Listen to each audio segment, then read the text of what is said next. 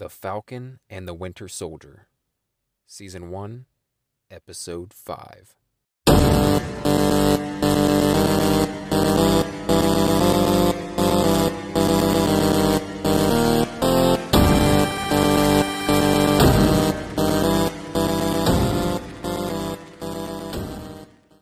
Ladies and gentlemen, welcome to Marvel Plus, the podcast devoted solely to the Disney Plus Marvel series. My name is Brett Scott. I am still your host, and this is most definitely still the show. And this week was the penultimate episode of The Falcon and the Winter Soldier. And in my opinion, one of, if not the best episode we have seen thus far. Now, a lot of people may disagree with that. Uh, there, there wasn't much action in this episode as in previous, and and if action is your thing, you know, this was probably not your episode. But we got some really great stuff. We got some of my favorite things, which are dialogue, deep character moments, revelations, and a lot of stuff that looks to be lining up not only an awesome ending to this series, but some pretty cool stuff going forward in the greater Marvel Cinematic Universe. And not only was this week's episode awesome, but this week's podcast guest host is awesome as well. This week, Marvel Plus has its first female guest. Now, we've had a lot of different perspectives on the show, but a female perspective is one that we have been lacking. Well, no more, my friends. This week, we have the lovely and talented Jaz Kerns on to help me break down this fifth episode of The Falcon and the Winter Soldier. Jaz is one of my favorite type of people, a creative person. Uh, she's an author and creator. She does videos for a business that the, she works for. Um, she likes to paint. She likes to do all, all types of art stuff, right? And and those are my favorite type of people to talk to. And on, on top of all of that, she's a big fan of the MCU. Now, to hear her tell you, uh, she'll she'll tell you that she's not a crazy diehard mega fan, but you know probably around a seven, seven and a half in terms of fandom. But after speaking with her, I would probably debate that. I think she's pretty hardcore. And I think on top of that, you know, her creative background kind of gives her extra insight into all this stuff. Like it allows her to really appreciate character development and, and storytelling and all the things that we love about the Marvel Cinematic Universe. The thing that sets it apart from, you know, a, a kid show or, you know, what people might think of as like comics or, or for kids. Um, this, the Marvel Cinematic Universe shows us otherwise. And I think, like I said, her background helps her to see that even more so. All right. You know me, I don't like to waste time. Let's jump right into it with Jaz Kerns.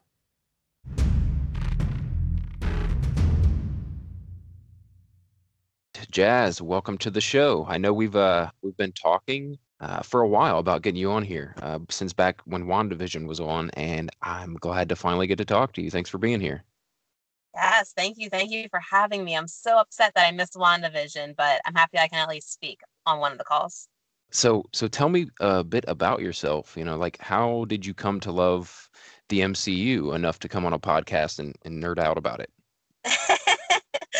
um, well, I've actually just always loved the MCU, uh, but because there's always such big pauses in between, I've never nerded out this hard before because mm-hmm. it seems all of 2021 it's something new with the MCU. So my nerd out level is pretty high right now, but I've always loved it. Um, I just really love theorizing. It's one of my favorite things to do. So I love to watch when that comes out and then go on YouTube and just binge like this happened in the comic and this is what we think because it's just so fun. Mm-hmm. Yeah, well, and and that's what's so cool about 2021, right? Like it, it sucks that 2020 pushed everything forward and we got nothing for a full year, but now we're enjoying the spoils of like there's something almost every week to watch like shows movies the stuff's just going to keep coming out for the next year so yeah that's that's awesome so yeah. um you uh you want to jump into episode five yeah all right all right so um I'll, I'll go through kind of the recap and just feel free to jump in whenever the episode is called Truth, which I would guess is a callback to the original comic called Truth Red, Red White, and Black, which is it's basically the story of Isaiah Bradley and that hidden truth of, of what the US government did to him, right? Mm-hmm. And so this opening scene is great. Um, I'm loving to hate John Walker more and more every week. Like, how about you? Oh, absolutely. I love the remorse that they really showed when he ran in that building. And he mm-hmm. just like really had like the shock wore off and he really felt that rem- remorse. It reminded me that like the serum doesn't make him a monster. He is still human in there. But the immediate fight scene afterwards, it was just like, okay, he there's still a lot of intense emotions going on. Right, right. He's still a bad guy. You know what I mean? It's like or is he? You know, it's like he, you do. You you kind of feel something for the guy. You can see him struggling. Um, mm-hmm. He's definitely battles with some PTSD. Um, he's been through a lot, and then also his best friend just got murdered. So it's like, it, it's intense. Absolutely, um, absolutely. Uh, PTSD is definitely running a rampage right now because he's essentially he's in war. He's this battle. It's just bringing back that crazy war to him where he got all of those awards. Yeah, and, and just the way he's like talking to himself when he gets in there, right? You can see the mental instability in this guy. He's like he's dealing with the loss of his friend, like we said, and then just the fact that he also just killed a guy, like that does something to you as well. And and this encounter with Sam and Bucky after that, you know, he he keeps saying to them that he had to kill Nico. Like he keeps repeating that. He keeps saying that, and he keeps saying that that the guy killed Lamar, which is not true at all. Like that guy, Karli was definitely the one who killed Lamar. It wasn't this yeah. guy. Absolutely, but he is part of the organization, so he was part of Lamar's death. 100% was part of it. He might have not yeah. done it, but he's part of it. For sure, for sure. Um, so, but Walker, he definitely proves to be like a formidable foe here, right? Like he's taking on Sam and Bucky, and and it kind of reminds you of the scene from Civil War with, with Captain America. I'm wondering if he's just going to turn into the new Winter Soldier because I, I wonder if this is how Bucky maybe he was more brainwashed when he first started, but I wonder if he felt this remorse too, and if he's just going to be the new Bucky because that fight scene was epic. He took them on. Yeah, yeah, and uh, dude, he he rips off Falcon's wings like that was that was crazy. That was hulking out, but this isn't. Hulk, but he did. yeah. Um. So well, they finally you know put him down and, and, take the shield back, which has kind of been a long time coming, right throughout the series. Mm-hmm. And um, afterwards, um, I, we would, I guess, from that scene, assume that that John Walker is taken in, um, to kind of face up for what he's done, and uh, Bucky and Sam are sidelined from this search for Karli, and we finally see Torres again. Which he's been missing for like three episodes. I've been wondering what's going on with that guy. Oh, he just uh, loves to pop in and out. Like, hey, I'm still here. Yeah. So, so he we get a conversation uh, with him and Sam, and he he keeps asking Sam like, "What happened to the wings? Or like, how do these things get like this?" And Sam completely avoids the question. It's actually pretty funny. And uh, when he leaves, uh, he leaves the broken wings with Torres, saying, "You can keep them." Oh, oh my gosh! Like, why would he leave? Those are his wings. That's everything. Mm-hmm. Avengers. Yeah, the shield is cool, but like, that's your bread and butter. What are you doing? Right. Well, see, and now I'm not an expert in like the comics, especially modern day comics. I'm more into like the the 80s, 90s comics. Um, that's kind of my era. But um, in recent comics, uh, Torres actually takes up the mantle of Falcon after uh, Sam becomes Bucky. So that could be a little play on that. Guys' outfits too. Mm-hmm. So you're absolutely right. He does do that, which that leaving the wings behind does open that door for that character. Yeah. So then Bucky sets off to find Zemo, and Sam heads off in his own direction. We don't know where yet. Um, but John Walker is not charged with murder. Uh, he doesn't face a court martial, but he is stripped of his rank and his title and discharged from the military, which might be just as bad for a guy like John Walker. Like that probably hurts more than, you know, just going to prison. Yeah, that's uh I mean, his entire life work. They were just like I mean, as he says in the next line, you made me. Mm-hmm. And they literally were just like, "We made you. You did great, but you got caught. You're not supposed yeah. to get caught." Yes. Yeah, and that that's this whole thing like too. Like I think it's a commentary too on, you know, a lot of things. A lot of things that like we ask our soldiers to do and then kind of judge them for what they've done, you know, when they come back. Like it, it was seen a lot like in the Vietnam era. And and even today a lot of times like we don't understand what soldiers are going through in terms of PTSD and the stuff that they saw. And um, you know, as a country or as the government, uh, we kind of ask them to go and do these things that that we would never want to do or we would not have the strength to do. Yeah, and the way they stripped that away, it was just mm-hmm. like saying, like, you know, thank you so much, but it's no, you can't actually be rewarded for all of this. And oh my gosh, that's so much trauma getting open for him for everything he just worked for his entire life. Okay, so after that, we get this it's it was supposed to be this big cameo appearance, right? It's been hyped for weeks online.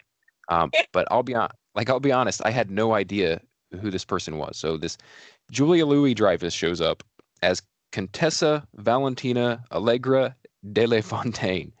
Um, and I turned to Google immediately because I had I had no idea. Did you know who that was? Did you? No, I had to do some hunting myself when the episode was over, but I've got some background on her yeah so um it's, yeah the, on, it's been online like for weeks though like there's going to be this big deal in episode five and maybe to some people that was a huge deal um i don't know i, I didn't feel that way because i didn't know who the character was but google tells me that in the comics she was once an agent of shield and at one time infiltrated hydra and became madam hydra uh, but eventually turns out to be a triple agent so yeah who knows? Like, who knows whose side this lady is really on now? But it seems like she's definitely at odds with the way the government is handling things. And she tells Walker he did the right thing, taking the serum and even killing the flag smasher, right? And says she'll be in touch, and Walker should definitely pick up the phone when she calls. Yeah, but so, the card she left him was not helpful. How is he going to know that she is calling? I know a, a blank business card, right? I guess she's just saying just pick up the damn phone if you hear it ring. Yeah, so she definitely has a very good mystery going on. For sure. I mean, you know, it opens it up like, is this the power broker? Does she work for this power broker? Um, it, it kind of makes you believe that she possibly does work for the power broker. Yeah, absolutely. And then also before she goes, she tells him uh, just a little trade secret that the the shield doesn't actually belong to the government, which I'm sure is probably going to come up at some point later in the series. Well, I'm wondering if that's going to come up for uh, the post credit scene. Was interesting with that mm. that statement. Yes, yes, and we'll get to that. That was that that was awesome. I, we got our first post credit scene this week. All right, so uh, in this next scene, we get more of Karli and the Flag Smashers, and it just kind of reinforces like she's not backing down, right? She's doubling down and she's planning something big against the GRC. Bucky finds Zemo at the Sokovia Memorial, and Zemo tries to convince Bucky that, you know, Karli's got to be killed. Like, there's no other way. She she just got to be put down. And uh, Bucky's like, you know, thank thanks for the advice, but we're going our own way. Uh, Bucky he uh, turns he turns Zemo over to the Wakandans, who say they'll be taking him to the Raft, which we saw in Civil War, and that that's kind of like the the superhero prison that they had the uh, half of the Avengers in during Civil War after they after you know they kind of broke apart. And oh, um, forgot what the Raft was. Yeah, yeah, I had I had to ask some people about that because I couldn't remember. I was like, have we heard about that yet? But um, yeah, we actually have a question about that later, so I'll just save that for a little bit later. Um, all right, oh, so about the humanizing of Zemo because I actually like he was a villain, and I used to hate him, and now I'm just like, oh, you're like a regular person who was an Avenger. I know, and, and, it makes you believe too that they can do this with anyone. You know what I mean? Like they've done it with the, the the Winter Soldier, they've done it with Zemo. It's like could down the road we maybe actually be rooting for John Walker at some point? Wouldn't be surprised. Yeah, that the writing from this entire MCU is so so fantastic that like I put nothing past them. Like they can they can suck me into anything. Anything that they want me to jump on board with, I end up jumping on board with. Absolutely. so Sam goes to visit Isaiah Bradley and finally gets the full story, right? And Isaiah is eh, very bitter and with good reason. And and he tells Sam that they will never let a black man be Captain America and that also that no self-respecting black man would ever want to be. And so yeah. this is a pretty this is a pretty big it's a pretty big statement because you know it's going to give Sam a lot to think about. You know what I mean? In in terms of I think he already kind of knew that um there would be some apprehension and that he was worried about taking on that mantle as a mm-hmm. black man. Oh yeah. And, and that and that yeah, should he want to take it on? I mean, after talking to Isaiah, man, like there's no there's no lie about like what they said earlier or what they end up saying later in the series and what we saw in the trailers even is Sam says like that that's shield has uh, the legacy of that shield is complicated and like that's putting it lightly yeah that is really putting it lightly because it's absolutely complicated and i just want to say that i love the reality of a black man being the new captain in the mm-hmm. mcu but like that's also a real life like whoa and i just love that it was mixed in there yeah yeah i do too and the thing the thing that the only thing that disappointed me a little bit about this is that we didn't get to see any flashbacks of like young isaiah like as he was telling the story like that would have been really cool to see like flashbacks to like korean war era and see like isaiah bradley with the shield maybe suited up in in a captain america type uniform that would have been really, really cool. Yeah. Absolutely. All right. So after meeting with Isaiah, Sam heads back home to Louisiana and continues working on the family boat. Uh, he calls in favors from the community. And I thought that was a really cool scene, too, because he had this realization that his parents had done so much for all the people around them, all their neighbors, right? Mm. That, you know, maybe he could kind of call in those favors now because th- otherwise, you know, they're out of money, they're losing money, and they can't fix this boat on their own. I just thought it was a really cool, you know, what they did with with with how he figures out a way to finally fix this boat. Yeah. And I love I love this whole family thing that they're like we're seeing this side of Sam that we've never seen anything uh, in any of the movies like this. We had no idea his background really, other than the fact that he was um, in the military and that he helps veterans, but we didn't know anything about his family. I just think it's really cool. It is. It is really cool because as I was watching just the series in general, I was like, I don't know anything about Sam. I don't mm-hmm. know. What, like, I really don't know that much about Bucky either. I know, you know, we know more about Bucky, but I, I don't know that much either. Yeah, true. We just know that he was Steve's friend, right? Like back in yeah. World War II, like in that era back in the 1940s, but we don't really know about his family that he came from or anything. And the, the thing is, is that they're all gone. So we kind of might not ever see that, you know, like when, and it might not be that relevant to what's going on now, but he's completely shrouded in mystery, right? Like, so he was just kept on ice and, and used for kill missions for all these years. Like, he doesn't have that that family dynamic, and it's it's really kind of sad. But um, I think it's cool that we're seeing, like, if Sam's going to be Captain America, I think we need all this kind of character introspection. You know, like we need to see who Sam is. Um, yeah, you know, for even us to to be able to be like, yeah, man, he should be Captain America. You know what I mean? Yeah, we got to root for him. We need some background. Right. So uh, we get this cool little montage because uh, Bucky shows up and he's there to drop off something that he had the Wakandans make for Sam. Uh, he drops off this suitcase, which we don't get opened until later in the episode, but he decides to stick around. He wants to stick around and help with the boat repair. And, you know, we get this cool, like, buddy cop montage, like, where. They're friends it, it, now. Yeah, yeah, it's showing the relationship kind of blossom, right? It's actually becoming a friendship and not just like this uneasy pairing. and uh let's work together. exactly. And, and like um but, you know, Sam and Bucky they'll never actually admit that they're friends and I think that's great. It, it's total like it's a definitely a buddy cop theme. It's like the Lethal Weapon. It's like they love each other, but they'll never actually say that. Yeah, it's like, hey, we can be awesome friends, but don't you dare tell anyone because I will always deny it. Yeah, and I and I love the um Bucky kind of flirting with Sam's sister. Like this is that that's fantastic. oh my gosh, the entire every every time he flirted with her, I just always laughed. I laughed so loud. Yeah, and you can see like first first he tells him like don't don't flirt with my sister, and then later all all Bucky does is say hi to her, and like Sam Sam gives him this look like Are you serious right now? Uh, absolutely, it's great. I love it. I hope it never leaves. All right, so John Walker, uh, we're back with him now. He visits Lamar's family, and um, you know it's it's a deep scene. You know, it it, it just mm-hmm. re-emboldens him to continue fighting on. So, and we get more of that. Like he lies. I mean, actually, he lies to the family, saying like that was the man responsible for their son's death, and he killed him. You know, kind of trying to ease their minds, but at the same time, he knows that he's telling a lie.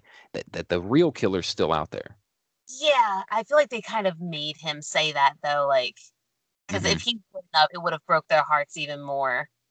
So yeah, that definitely could have been like the government could have been like, you know, hey, you need to go break this news or whatever, and you need to tell them we got the guy. Mm-hmm.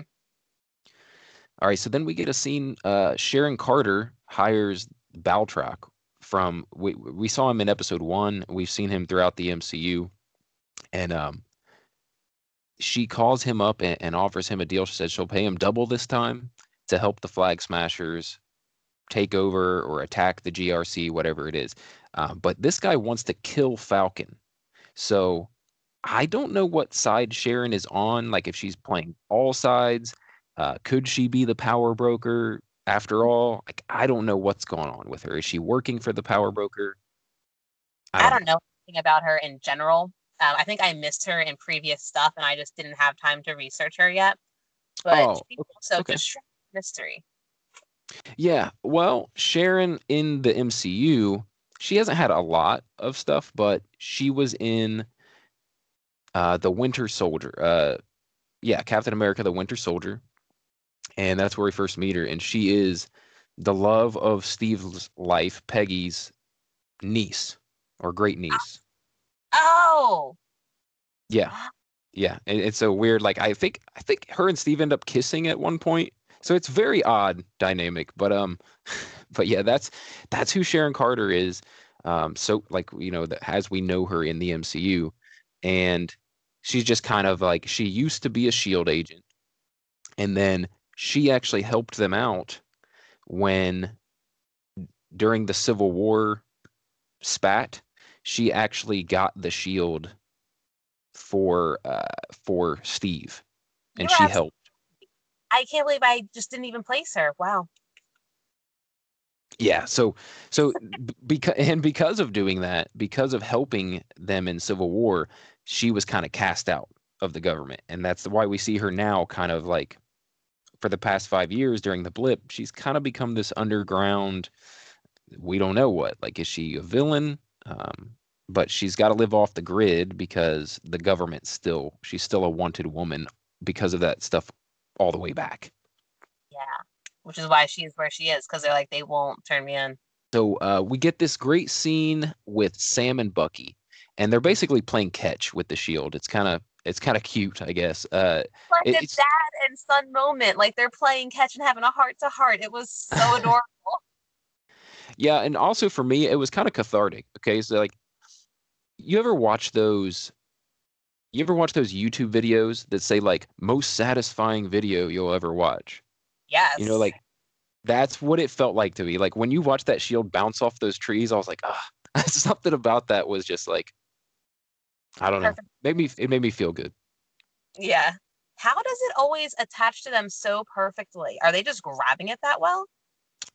I don't know. I, I have to put that up to like, like some things I just have to go. All right, it's a movie. you know, like it's it's a movie based on a comic book. Um, but yeah, I've always wondered that too. And also, how does it how does it always boomerang back in that perfect yeah. way? Like, I'm wondering if Stark gave him something that's like on the inside of the shield and on his wrist, so it always boomerang back and it's perfect. Right. Maybe there's some sort of like magnetic force or something that, or uh, I don't know, man, because Cap was doing this way back in World War II. Like he was bouncing it off people's heads and stuff and then catching it again too. So I don't know. It's always been a staple of of Captain America to throw and then catch this shield. I just I don't get how I don't know the science. It's a movie. Right. So so this uh, leads into that conversation you're talking about. It's like this father son moment, right? And uh, eventually we get Bucky kind of apologizing and saying that you know when when he and Steve were talking about giving the shield to Sam, uh, that they didn't realize the implications of that, like a black man taking the shield, um, and and what that might mean, you know, and and how could they possibly understand that as two white men from a a long ago era, you know, and he he kind of apologizes for that, you know, and says he understands now why Sam did what he did in, in giving up the shield. Yeah, it was beautiful. Yeah, I thought it was great. I I, I loved like all the dialogue, and this might have been my favorite episode. Like they just keep getting better. Oh, absolutely. I don't know how they're gonna tie this up, or just how they're gonna cut it off next episode. Right, one episode left. Like that that was the kind of the thing I ran into with WandaVision. It, it got to a point where it's like, man, they got to wrap up a lot of stuff in one final episode. They did beautifully. So I have no doubts in the MCU writers. So Sam finally decides, you know, while Isaiah Bradley made some some good points, he makes a lot of sense. Um, that the best thing he can do is not to just say, well, you know, they're never going to let a black man have the shield. Uh, he wants to continue the fight, and not just the fight against the bad guys in the series, but against kind of a world that some people might have a problem with a black Captain America. So he's like, he decides he's going to take up the mantle. Yeah. And and we get this awesome, uh, very Rocky and I guess now like Creed esque training montage. And that was one of my favorite parts of the episode. It was fun. It was really fun. I was really waiting for him to tell his nephew on your left when he went around the turn. Oh, that would have been perfect. That would have been so cool because I believe the nephews have a spinoff in comics. Somebody random in this episode has a spinoff in the comics. Um, the only person I can think of is Isaiah Bradley's, I guess, grandson. Oh, it was him, right? Still, on your left would have been a great line to throw in. Yeah, he should. They they definitely should have thrown. That was a missed opportunity, hundred percent. So, after that, after this training montage, Sam discovers that Karli is in New York and knows that something is about to go down. And I guess we know that there's there's this big vote going down at the GRC and we see all the power get cut off. And definitely something big is about to happen, but we kind of have to wait until next week to find out. And Sam finally opens up the case that Bucky dropped off to him. Another reveal that we have to wait for next week, but I think it's safe to say it, it's a new and improved Captain America suit, right? What do you think it is? Th- that's what I think. I think it's I think it's the I think it's the Captain America suit that he is going to be wearing. Okay, I think it's going to be a mixture of new wings and a cap suit. So maybe they're just oh, painted oh, wow they're just painted cool colors. But I definitely think he's going to get his wings back because he doesn't have serum. There's no more serum left. So he's not going to get any. So he's got to have some kind of extra because he's a normal person. True. And, and I was, well, what I was kind of thinking was like his way to be able to stand a chance against super soldiers and, and superhero or super villains and whatnot is I think that this suit is kind of reinforced with vibranium. Like I think it's gonna be full of vibranium armor. Mm-hmm. So even if it is just a new Captain America suit with no wings, it still gives him a fighting chance because he's got, you know, he's going to be coated in vibranium. He's going to be like a Captain American Iron Man. Yes, exactly. That's that's kind of what I was picturing. It's like it's like literally you taking the Captain America shield and wrapping his whole body in it. So we get this post credit scene that we were talking about earlier and it's John Walker welding a new shield of his own. Yes, so what I do you think, think this is? Oh, I internally screamed so hard when I saw this post credit. I love post credit scenes. Um, mm-hmm.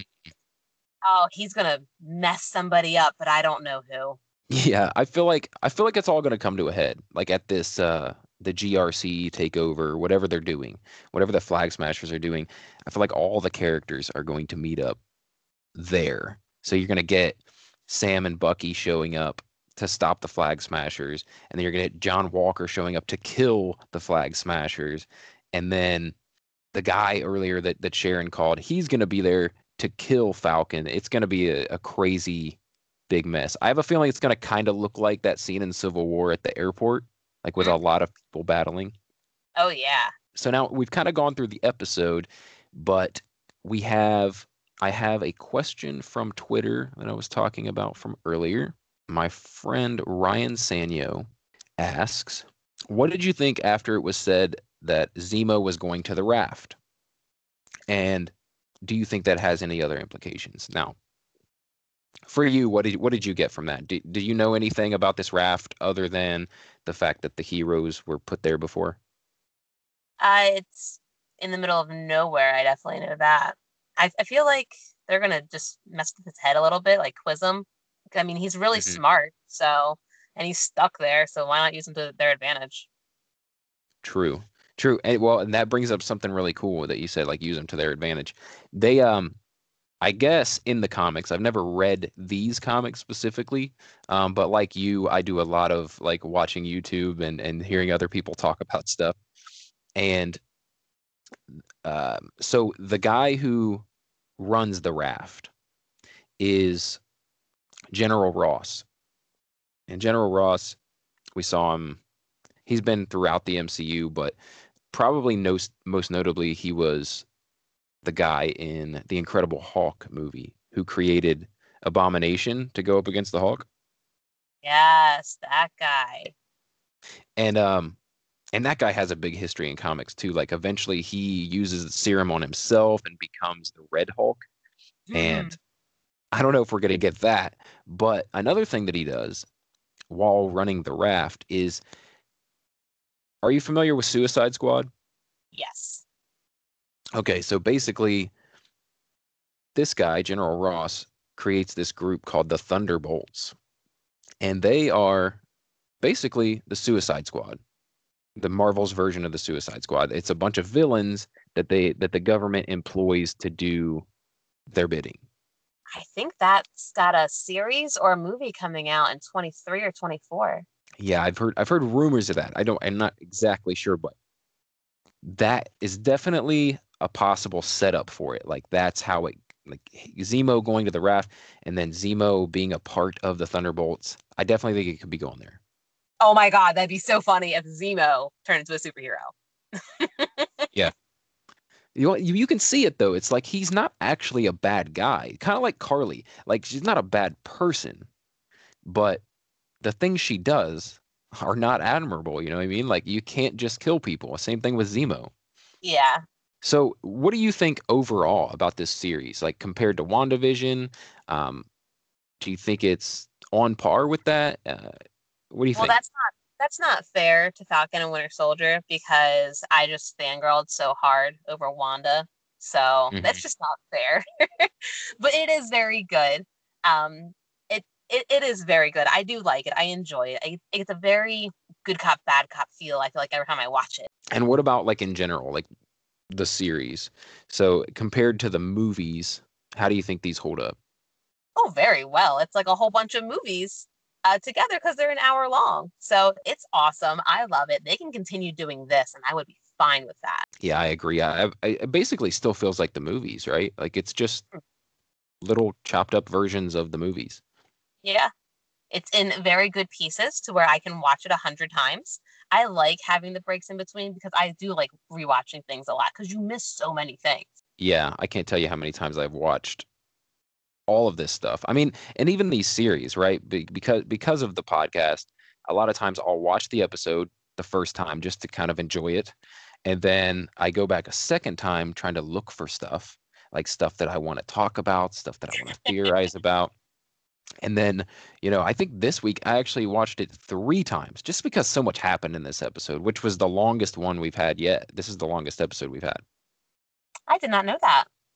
Yeah, it ran right at one hour, which was, I mean, there's what, 10 minutes of credits, which is ridiculous, but um, it's still the longest. Yeah, it's longer than any other episode of this series and longer than any of the WandaVisions, which I, I kind of wish the WandaVisions would have been longer. You know what yeah. I mean? I was so upset that they were only a half an hour. And I read somewhere that they were gonna like become an hour and they didn't. And I was a liar in my friend group and it was the worst. You were not the only one. I was telling all my friends like, oh, next week's episode's gonna be an hour and a half. like never came to fruition. so uh, along with doing this, you know, being into the MCU and stuff, um, I know you do some other creative stuff, like you like to write. So tell me a little bit about that. Oh, um, I I wrote one book. Uh, it's very dark. It is not for everyone, but it's called Another Sad Story. And um, I didn't publish it. It's I still have it because editors are expensive, and I don't have a publish publisher to have a free editor. So I still have it in my personal. Um, I don't really know how to explain it because just a lot of it happens, and it's it's just really dark for no reason. I just have a twisted mind. Well, dark is good. Look, I, I, know that this is almost taking a turn, okay, on, on this episode because it, we're not even talking about the MCU at this point. But I, another one of my kind of another one of my interests is like um, creative people and people who like to make things, whether it be um, putting together podcasts or um, you know uh, YouTube creators or writers or painters or musicians. Like I love talking to creative people well, uh, you're me because I dip in a lot and I dip and dabble a lot. I wrote my book. I paint a lot. I do those videos on Facebook for insurance for my job. Mm-hmm. Uh, call me for a quote if you're in Pennsylvania. Shout out. and well, and that's that's interesting to me. And I feel like the people who are artistic like that kind of do dabble in everything. You know what I mean? It's fun, yeah. And I think that um, I guess kind of bringing it back to the MCU, like this is kind of like I love watching what these creators do because they're incredibly good at it. Um, but on top of that, it feeds my creativity to watch this kind of stuff. You know what I mean? Just watching how they write stuff and how they put stuff together. Like it's really interesting. Yeah, yeah, it, it really is. I love it because the more you think about it, the more it, it brings ideas to your mind easier because you're using your imagination more often. Because we are using our imagination thinking about how these writers are writing. Yes, yes. So I guess kind of wrapping this thing up, um, final thoughts on this episode, um, this series, and do you have any predictions for what we're going to get in that final episode? Do you think they're going to leave us on a cliffhanger? Do you think they're going to wrap it up? Oh, they're going to do a cliffhanger. 100% going to do a cliffhanger. Uh, I think it's going to be talking, fight, a little bit of talking, more fight, and cliffhanger in the middle, maybe in the middle of a fight. No, it's they're gonna finish the fight and then cliffhanger. maybe in the middle of the fight. Actually, I, I'd be upset. I'll be honest because I don't know the next time we're gonna get to see. It's gonna be a long time, I think, before we see these characters again. Like we know the movies that are coming up, we know the series that are coming up. Yeah, and... that's why can't they can't cliffhanger in the middle of the fight. That's unfair. They won't do that to us. Yeah, there's got to be some kind of a wrap up. What do you think happens? Okay, so John Walker, do you think he ends up locked up by the end of this thing or Yeah, he's going to go to the raft. You think so? Yeah, I think he's going to go to the raft cuz he's got this serum. So and he's he's going to break more. He, he's just going to break more. He can't handle the serum. That you know what that might actually work out pretty to be like a pretty cool storyline too because if he's on the raft and maybe he ends up becoming a part of the Thunderbolts as well, um, yeah, and Zemo's there to mess yes. with. Yes. He's got the serum. Maybe they can turn him really into the next Winter Soldier because he knows how the mind worked on Bucky. Mm-hmm. And, well, and just imagine the dynamic too between like Zemo wanting to kill him and like but having to work with him, like being forced by the government somehow to work with him. Uh, maybe it'll be like Suicide Squad, where they kind of like eat each other. In, yeah, like well, maybe they inject them with something that will like if you don't cooperate, we'll kill you.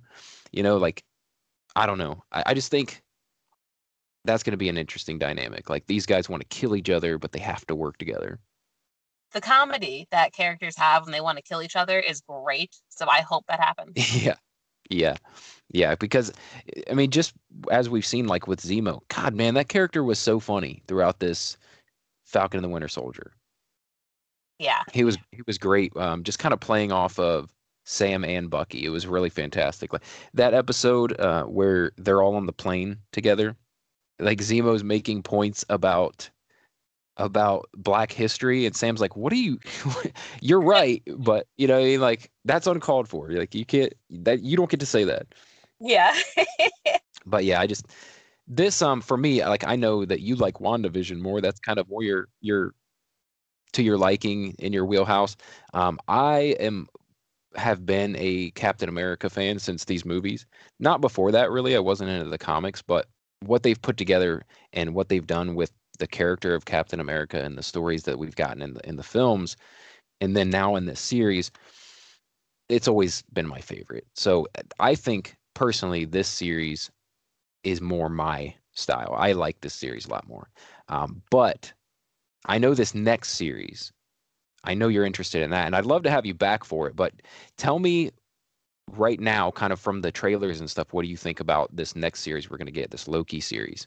I've only watched one trailer, so I'm the crazy Marvel person or the cool Marvel person, depending on how you see this. I will only watch one trailer and then I black it out so that when I go into it, I can kind of have an open mind. I don't have expectations too high. Mm.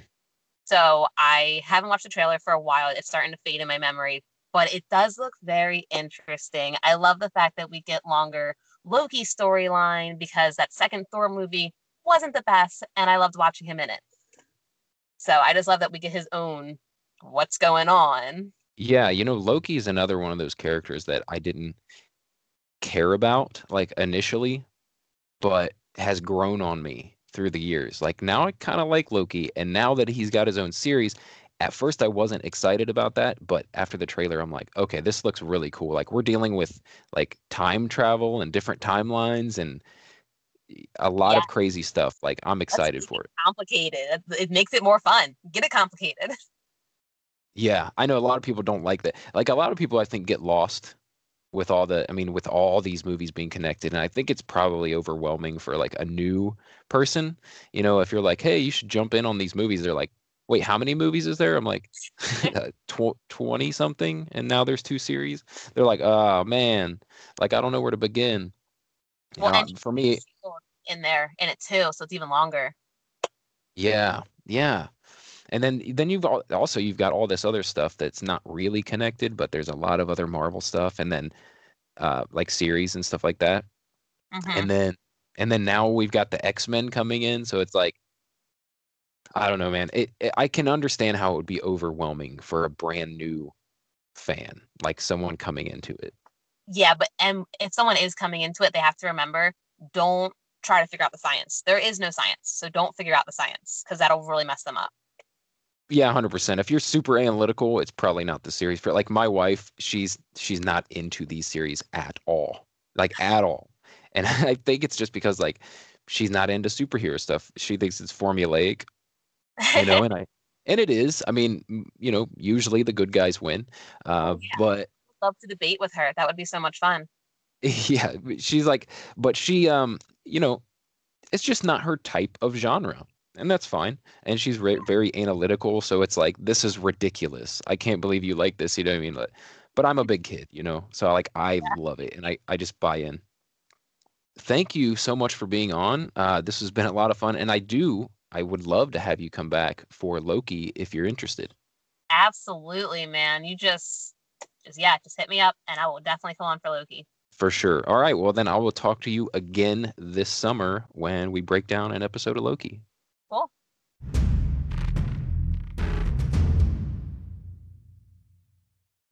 All right, ladies and gents. I hope you enjoyed that conversation with Jaz. And if you want to check out Jaz's work, you can check out uh, the, the work that she has done for Allstate Insurance. Uh, the link is in the description to those videos. And also, be on the lookout for her upcoming novel, Another Sad story. I had a lot of fun talking to Jaz, and I definitely want to bring her back for the Loki series because I know how excited she is for that, and, and me as well. Like, I'm very excited for the Loki series. After seeing that second trailer, this might turn out to be the best series of the bunch. All right, one more thing before I let you go. Uh, I got an email from a listener that I want to share because I think you really hit the nail on the head. And uh, this is another email from the beloved Steve Banvard, a regular listener and sometimes guest host whose commentary I have really come to enjoy. He sends me his breakdown damn near every week, and I feel like this one is especially good. So here we go. Steve writes The Falcon and the Winter Soldier, Episode 5, Truth, possibly my new favorite episode. Not only was this episode great on its own, but it also retroactively improved the series' premiere episode, New World Order. Much of the Sam and Bucky setup material from the first episode, which I found clunky and unnecessary, was revisited here and tied in well to the overarching story. I found it hilarious the penultimate episode included a Rocky Balboa esque training montage before presumably the final episode's big fight. I even liked John Walker in the episode, which, I know, surprised me. I was moved by his speech where he said, I only ever did what you asked of me, what you told me to be. You built me. To Walker, his government failed him. Then to compare and contrast John Walker to Isaiah Bradley, who had it so much worse, you know, secretly injected, imprisoned, experimented on, and ultimately covered up and erased. He never had a chance. And the fact that Bradley's account has elements of actual truth in it is all the more haunting. And just how prescient is this series? I heard the same rhetoric and even some of the same words currently used in defense and prosecution arguments across America. Uh, you know, for example, all of the world is watching was quoted in a BBC article earlier this week, and eerily only days after the release of episode 4. All right. Man, Steve Steve just kills it, man. Like his commentary, I, I should just let him do this show. Like seriously, I could just read his email each week and it would like tie everything up in a nice neat little bow. But I mean, you wouldn't get the, the, the back and forth conversation that we love so much here, but he does a damn good job at breaking down the episodes uh, in, in quick fashion.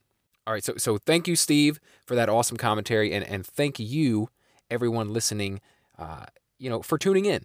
I know there are a million Marvel podcasts out there, so you tuning into this one for me is kind of a big deal. And if you're new, don't forget to favorite or follow the podcast. And if you want to help the podcast grow, do me a big favor and share the episodes on social media. There's nothing like word of mouth. That's the best thing you can do is share the episodes. But right behind word of mouth is ratings. So if you're listening on Apple Podcasts, it would mean a great deal to me if you would go over and give the show a five star rating and a written review. That really helps the podcast to be seen by more eyes. And more eyes on the podcast means more ears listening to the podcast. If you have anything to add to today's episode, send me an email at marvelpluspodcast at gmail.com or you can hit me up on social media at Real Brett Scott on Instagram or Twitter. A big thank you to my guest, Jaz Kerns. Thank you for listening. And hey, you know, maybe try not to kill anybody with a shield this week. It doesn't tend to work out well for anybody involved. So, once again, my name is Brett Scott, and this has been Marvel Plus.